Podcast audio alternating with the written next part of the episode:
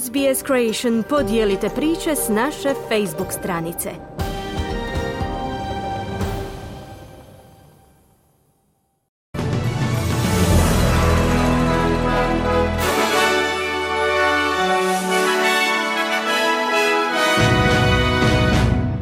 U današnjim vijestima poslušajte.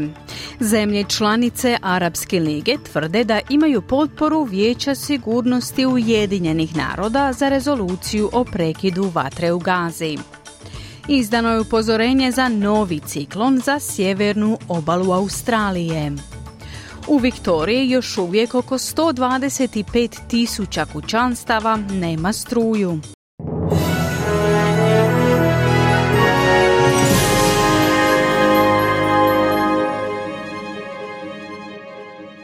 Slušate vijesti radija SBS na hrvatskom jeziku, ja sam Mirna Primorac.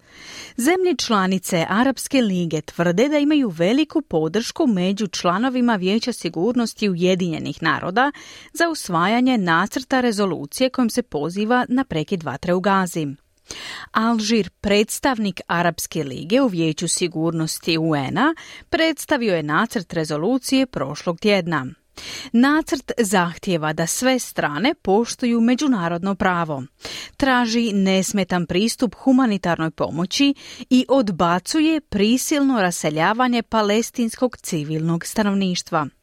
Riyad Mansour, palestinski veleposlanik pri Ujedinjenim narodima, ističe da je krajnje vrijeme da Vijeće sigurnosti donese rezoluciju o prekidu vatre. Our effort is to do everything possible to stop Israel from committing this crime of depopulating the Gaza Strip and stopping the war. Naša namjera je učiniti sve što je moguće kako bismo spriječili Izrael da počini ovaj zločin depopulacije pojasa Gaza i odmah zaustavi rat. Jamstvo za to je rezolucija koja poziva na prekid vatre i nadamo se da će Vijeće sigurnosti prepoznati tu odgovornost, kazao je Mansur. Prošlog petka izraelski premijer Benjamin Netanjahu najavio je planiranu kopnenu invaziju velikih razmjera na južni grad Rafu u Gazi. Unatoč međunarodnim kritikama i apelima za suzdržanost, Izrael tvrdi da će nastaviti s invazijom na područje gdje se trenutačno nalazi oko 1,5 milijun palestinaca. Ukrajina tvrdi da je uništila ruski desantni brod u Crnom moru. Ukrajinska vojna obavještajna agencija i oružane snage izvele su zajedničku operaciju dronovima te potopile desantni brod Cezar Kunjikov, za koji tvrde da se nalazio u teritorijalnim vodama Ukrajine. Visoki dužnosnik američkog State Departmenta obavijestio je novinare da činjenica da ruska mornarica više ne može djelovati u Crnom moru kako god želi, može predstavljati zaokret u tijeku sukoba. Senat Sjedinjenih američkih država također je tijekom noći usvojio zakon o pružanju pomoći Ukrajini, a savjetnik za nacionalnu sigurnost Jake Sullivan ističe hitnost te pomoći. The stakes are getting higher. The costs of inaction are also getting higher every day, especially in Ukraine. We've been increasingly getting reports of Ukrainian troops rationing or even running out of ammunition on the front lines. Svaki dan predstavlja teret za ljude Ukrajine i za nacionalne sigurnosne interese Sjedinjenih američkih država. Stavke postaju sve veće, a troškovi neaktivnosti rastu svakim danom, pogotovo u Ukrajini. Sve češće stižu izvještaje o tome kako ukrajinska vojska oskudjeva streljivom na prvim crtama bojišnice, dok ruske snage nastavljaju s napadima kako na kopnu, tako i iz zraka, pokušavajući iscrpiti ukrajinsku protuzračnu obranu koju smo pažljivo izgrađivali tijekom posljednje dvije godine, kazao je Sullivan. Nije bilo komentara iz Rusije koja je ranije dala izjave tvrdeći da je uništila šest dronova u Crnom moru. Izdano je još jedno upozorenje za ciklon na sjevernim obalnim područjima Australije koja su već pogođena poplavama, koja se protežu od luke Roper u sjevernom teritoriju do Burktowna u Queenslandu. Meteorološki zavod upozorava da se tropski niski tlak zraka u zaljevu Carpentarija može razviti u ciklon već večeras. Ovo bi bio treći ciklon u posljednja tri mjeseca koji će zahvatiti Queensland nakon što su tropski cikloni Jasper i Curly prouzrokovali poplave i štetu diljem zemlje. Stanovnici regionalne Viktorije s nestrpljenjem očekuju vijesti o stupnju razaranja njihovih posjeda u trodnevnim katastrofalnim požarima koji su zahvatili istočne i zapadne dijelove države. Opasnost od požara je većinom popustila u cijeloj državi nakon što je hladni zrak donio dugo očekivano olakšanje u srijedu, 14. veljače, ali požari su izvan kontrole i dalje bijesne u dva nacionalna parka. Dva upozorenja na oprez ostaju na snazi za stanovnike sjeverno i istočno od nacionalnog parka Grampians, te se savjetuje ljudima da budu informirani o požaru u nacionalnom parku Warby Ovens na sjeveroistoku države. U Pulmonalu je uništeno čak 30 imanja, a stanovnici su upozoreni da još ne pokušavaju provjeriti stanje svojih kuća zbog sigurnosnih razloga. Chris Hardman, glavni vatrogasni dužnosnik Viktorije, izjavio je za ABC da će biti potrebno nekoliko dana kako bi se potpuno procijenila šteta. As access becomes uh, easier and safer, we will have impact assessment teams in and uh, we'll be able to uh, provide details on Kako pristup postaje lakši i sigurniji, imat ćemo timove za procjenu i moći ćemo pružiti pojedinosti o gubicima, no znate, riječ je o razornim posljedicama, kazao je Hardman. Stotine tisuća stanovnika Viktorije provelo je drugu noć bez električne energije nakon razornih oluja koje su u utorak zahvatile cijelu državu. Oko 125 tisuća kućanstava diljem Viktorije još uvijek je bez električne energije, a u prvim satima nakon oluja taj je broj bio oko 500 tisuća. Prema informacijama australskog operatera energetskog tržišta, obnavljanje napajanja svih poguđenih područja moglo bi potrajati danima, možda čak i više od tjedan dana. Najteže poguđena područja su Yarra Ranges, Južni Gippsland i obala zaljeva Bass.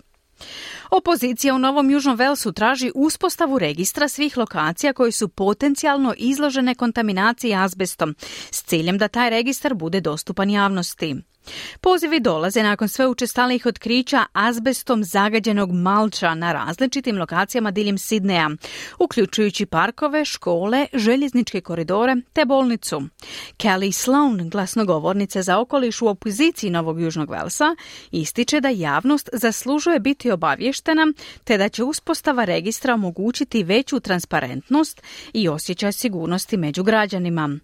Azbestom zagađeni malč otkriven je na 20 22 lokacije diljem Sidneja, nakon što ga je prvi put jedno dijete otkrilo u parku Rosal u siječnju ove godine.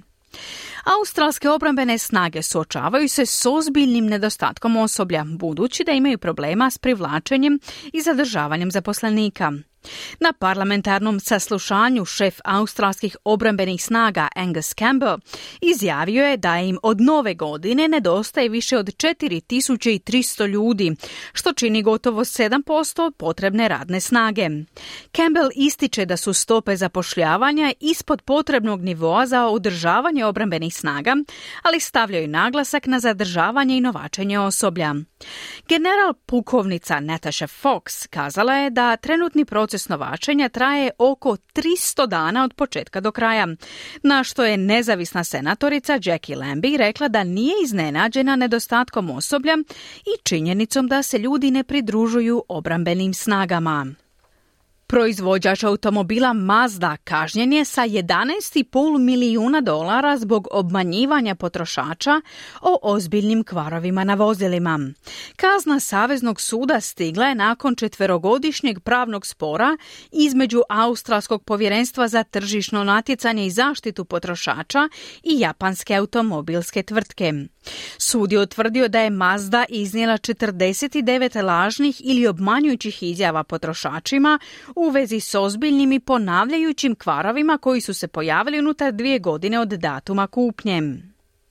Premijer Anthony Albanese jutros je na društvenim mrežama objavio zaruke sa svojom partnericom Jodie Hayden, s kojim se upoznao 2020. godine na događaju u Melbourneu tijekom kojega su se zbližili zbog zajedničke ljubavi prema momčadi nacionalne rugby lige South Sydney Rabbits. Albanezi je prvi premijer koji se zaručio za vrijeme svog mandata.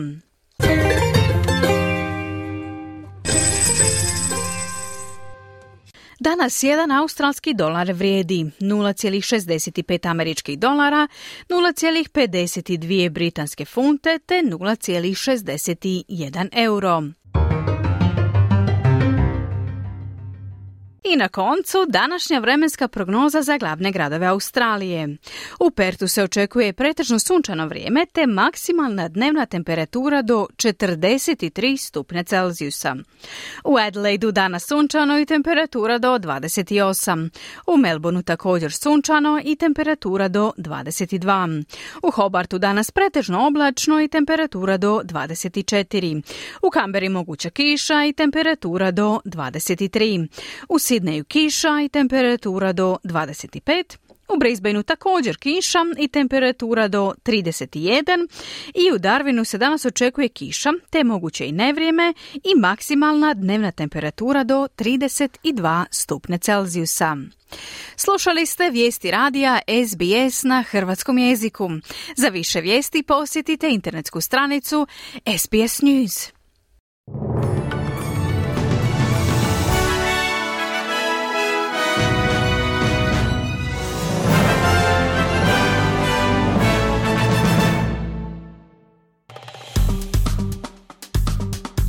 Kliknite like, podijelite, pratite SBS Creation na Facebooku.